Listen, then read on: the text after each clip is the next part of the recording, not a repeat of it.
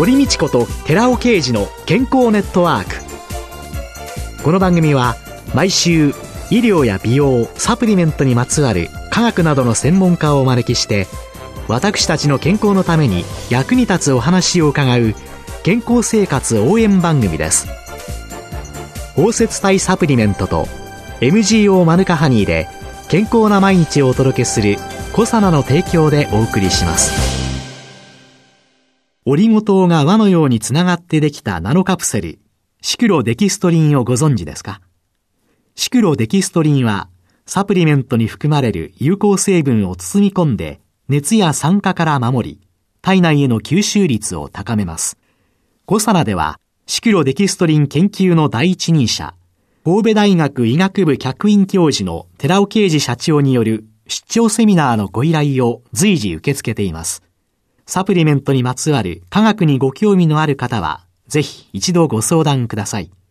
お問い合わせは平日の午前9時から午後5時半までフリーダイヤル0120-496-537フリーダイヤル0120-496-537寺尾啓治のシクロデキストリン出張セミナーのお知らせでした。こんにちは、堀道子です。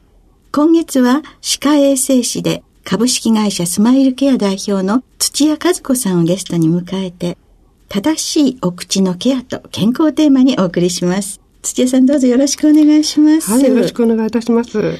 お口が健康ってね、一口で言ってしまいますけれども、本当に健康かどうかというのの目安っていうのは一体何ですか？どういう状態がこのマシンですかね？まず歯ですね。はい。歯がしっかりと動くようなことがなく、あ、ぐらぐらしない。そうですね。はい。そして、噛み締めることができる。はい。そして歯茎が腫れていない。で、黒ずんだり赤くなったりしていない。そして、まず目安の一つとして、口臭がないということですね。あの、まあ、口臭は他にも原因がありますけれども、えー、お口の中の炎症で口臭がある場合もありますので、えー、まあ、それがないということが大事ですね。お口の健康が損なわれるということは、口臭以外にどんな問題がいろいろ出てくるんでしょうかね。そうですね。まず、虫歯ですね。はい。そして、歯を支えている組織がダメになっていく。まあ、歯槽膿漏ですね。歯槽膿漏。はい。今は歯周病というふうに言います、はい。そういう歯の問題だけと捉えていいんですか？口の中の健康が実は全身に影響するんですね。えー、ですから、例えば、糖尿病ですとか、はい、腎臓の病気ですとか、はい、いろんな病気の原因として考えられていますね。うんそうすると、そういうのって今、どの程度皆さんご存知なんですかね？全身に影響するんだよというようなことが。そうですね。まあ私たちの責任になりますね。えー、できるだけそういう情報を提供したいと思ってるんですけれども、えー、まあなかなか皆さんこう問題がなければ、例えば痛いとか、噛めないとか、うん、まあそういった問題がなければなかなか歯医者さんの方には出向かれないですよね。実はですね、白状しちゃいますと、うん、歯医者さん嫌いなんですよ。そうですよね。あのね、ギーギーガーが削られたあの記憶とですね、そういうのがトラウマのようになっていてですね、えー、極力行きたくないなんて思ってる。でも、本当は定期的に行った方がいいんでしょうね。そうですね。まず、自分でなかなか手入れは完璧にできないんですね。うん、例えば、その歯の根の周り。はい。はい。そこはやはり自分では手入れができないんですね。歯石と言いまして、はいはいはいはい、歯の、まあ、細菌が石灰化したものなんですね。はいえー、まあ、その歯石をまず取るっていうことがまず一番の治療になりますね。私、それがトラウマに一つなってるんですよ。口中血だらけになって、とっても痛くって、あ、歯石あってもいいわってなっちゃってるんですけどね。ああ、なるほど。今は痛くなくちゃんと取れるように。いい機械も出てますからね。ええ、ですから昔のようにガリガリ取るというようなイメージでは今はないですね。あ、そうなんですか。そうですね。まだね、ガリガリギリギリの思いが。そうなんですね。じゃあ一度行ってみる価値ありですかね。ありですね。虫歯の予防とか歯周病の予防っていうのは、終わりはない、ずっと続いて継続していかなきゃいけないことですよね。まあ、生涯続けるということですね。ねまあ、それは、あの、私たちが生涯お食事をするっていうのと同じですよね。うんうん、土屋さんご自身は、どのようにその予防に対して取り組んでいらっしゃってるんですかね何が一番重要ですか？まず手入れですので、はい、正しい磨き方ですね。正しい磨き方。はい。割とですね、ごく一般的に、うん、上と下にガーって歯ブラシを動かして、うん、そしてあっという間に終わってしまうんですけど、うん、口の中を歯ブラシでこう磨くといった時には何分ぐらいやるそうですね。私自身が歯ブラシを使って綺麗にできたなと思うのはだいたい12、3分かかります。12、3分ですか？そうですね。あらあら、うん、一般的、平均的には皆さん何分ぐらいでしょうかね？まあ2、3分が多い方でしょうね。長い方でしょうね。2、3分って長い方。はい。でも土屋さんは12、3分で。そうですね。あの完璧に手入れができたなと思うのはですね、歯ブラシだけではなくて、えー、例えばフロス、糸ですね。はいはい、糸を使って歯と歯の間をきれいにする。っていうのが、ものすごく重要なポイントなんですね。デンタルフロスってね、割と薬局、ドラッグストアなんかでよく売ってますけれども、はい、あれってかえってこうガガリガリやっちゃうと、歯茎傷つけて血が出ちゃうんじゃないかと勝手に思ってるんですけど、どうなんですか、そうですね。傷つけて出血するということも考えられますけれども、もともとそこに炎症があると簡単に傷ついてしまうんですね。ですから健康であれば、それほど傷つきはしないですね。出血をするということは、そもそももうそこに炎症が起こっている。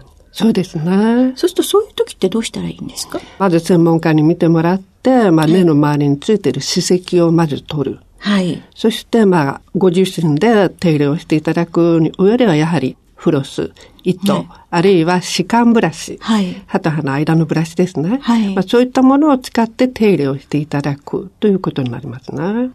正しい歯磨きをしましょうって言われてるんですけど、うん何が正しいのかが、実はよく分かっていなくて。そうですよね。難しいですよね。それで、歯ブラシとデンタルクロス、歯間ブラシ、さあ用意しました。はい。どういうことを気をつけて歯磨きすればいいんですか？はい。あまり力を入れすぎないで、大きく動かしすぎないでというところですね。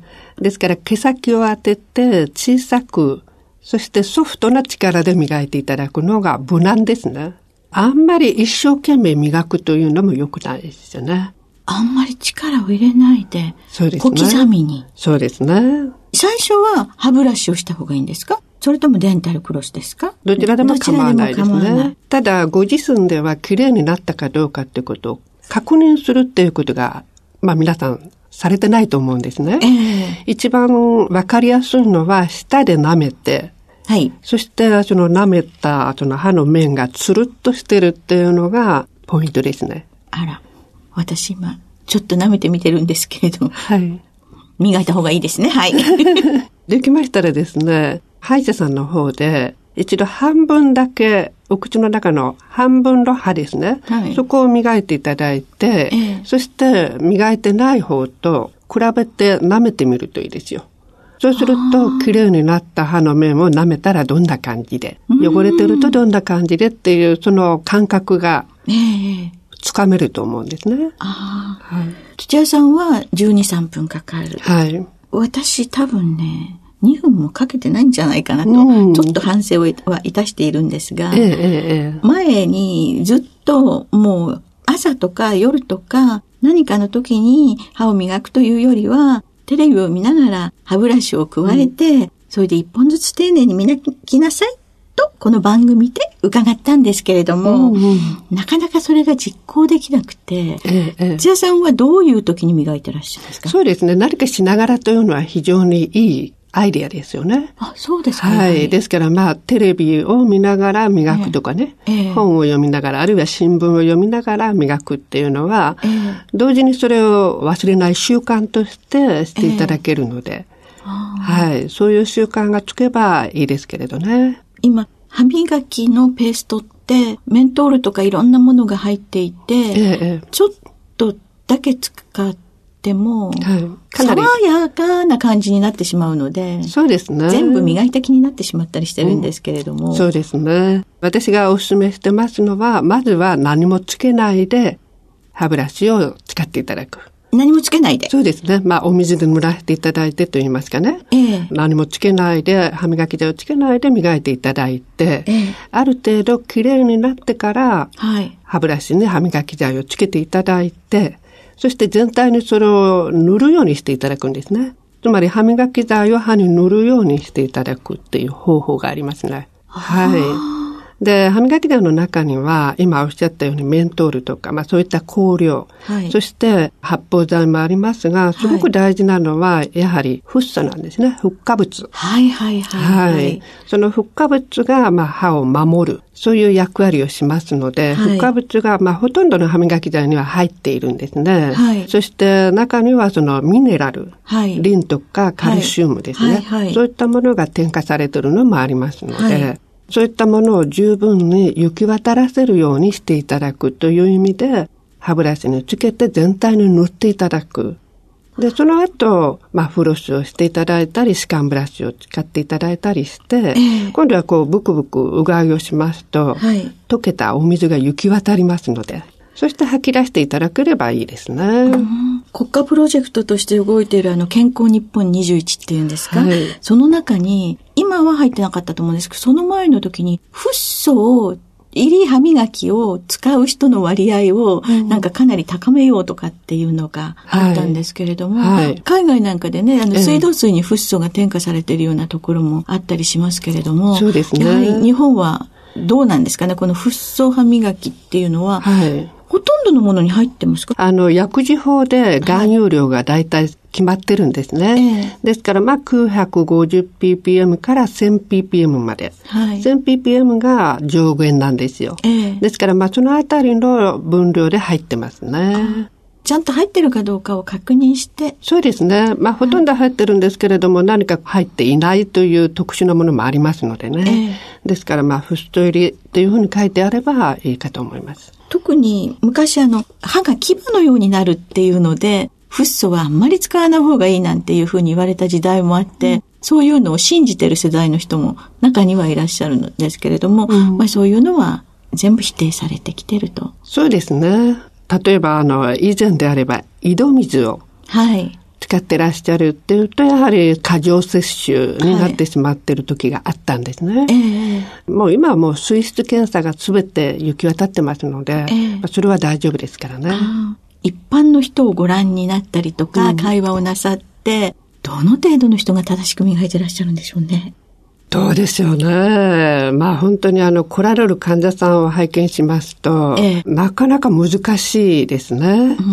特にもう習慣になってしまってると、同じところがいつも残ってるっていう時がありますね。歯を磨く癖。そうですね、癖ですね。奥歯の方がちょっと残っちゃってる人とか、そうですね。前歯の後ろが残っちゃう人とか。はい。特にまあ裏側が難しいですからね。はい。そういう意味で、改めてお口の健康の現状っていうんですかね。はい。それとその課題っていうのはどんなところにあると思いですか？まずはもう専門家のメンテナンスを受けるというところですね。自分の変な癖がついちゃってるのをちゃんと直し、正しい使い方をするように。そうですね。もうまずは舐めて確認をしていただくっていうことですね。ああ、自分の口が汚れてるとなかなか自覚しないと。ザラザラネバネバがダメですね。ザラザラネバネバがダメで。はい、ツルツルが。ツルツルがいいですね。OK ということですね。はい。はい、どうもありがとうございました。はい、ありがとうございました。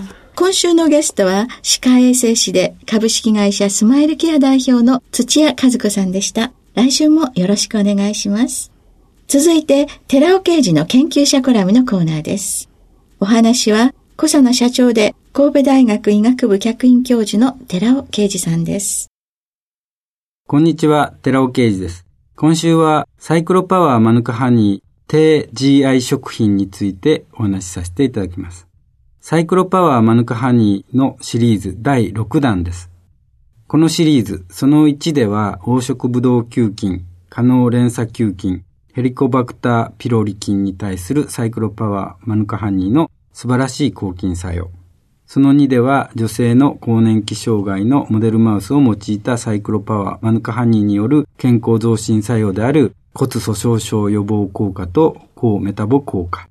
そしてその3ではサイクロパワーマヌカハニーによる腸内環境を左右する善玉菌の増加と悪玉菌の減少による腸内環境改善作用。その4では肌の美容効果。その5では抗酸化物質であるシリング酸メチルの抗酸化作用と抗炎症作用について説明してきました。このシリーズの最終回の今回はサイクロパワーマヌカハニーの低 GI 値について紹介していきます。その前に GI 値について基礎知識、簡単にわかりやすく説明しておきます。GI 値とはグリセミックインデックスの値の略です。食後の血糖値の上昇度を示す指標、つまり食品中の炭水化物の吸収されやすさを表す指標として使われている値です。摂取して2時間後までの血中に入るグルコースの量を測ったものです。GI 値は食後の血中グルコースの変化において測定開始時のラインから上の曲線下面積の比に100を乗じたもので定義しています。ブドウ糖が基準食品で GI 値は100となります。血糖値の変化は個人差や日ごとに変動があるため、10名から12名の被験者に対して複数回測定することが国際基準として推奨されています。2003年、WHO から肥満、2型糖尿病の発症リスクを低 GI 食品が低減させるという論文が発表されたことから、その後多くの研究者がこの低 GI 食品に注目しまして、食品メーカーも食物繊維が多くエネルギー密度の少ない低 GI 食品の開発が進められるようになりました。今や低 GI 食品は現代人に急増している肥満、糖尿病、メタボリックシンドロームの予防と改善の観点からも見直されるようになっています。そのような中、GI 値を低減できる食物繊維として、難消化性デキストリン、難デキと略されていますけれども、難デキが注目されています。食品や飲料に難デキを 5g 加えると、糖の吸収が抑えられるとか、脂肪の吸収が抑えられるなどと表示できることから、機能性表示食品の開発には多くの食品メーカーが採用しています。お話は小佐奈社長で神戸大学医学部客員教授の寺尾啓二さんでした。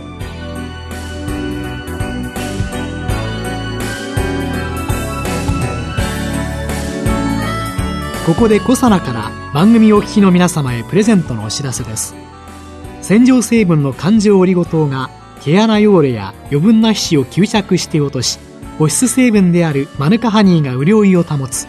コサナの新しい洗顔フォームマヌカとオリゴの泡洗顔を番組お聞きの10名様にプレゼントしますプレゼントをご希望の方は番組サイトの応募フォームからお申し込みくださいコサナの新しい洗顔フォームマヌカとオリゴの泡洗顔プレゼントのお知らせでした。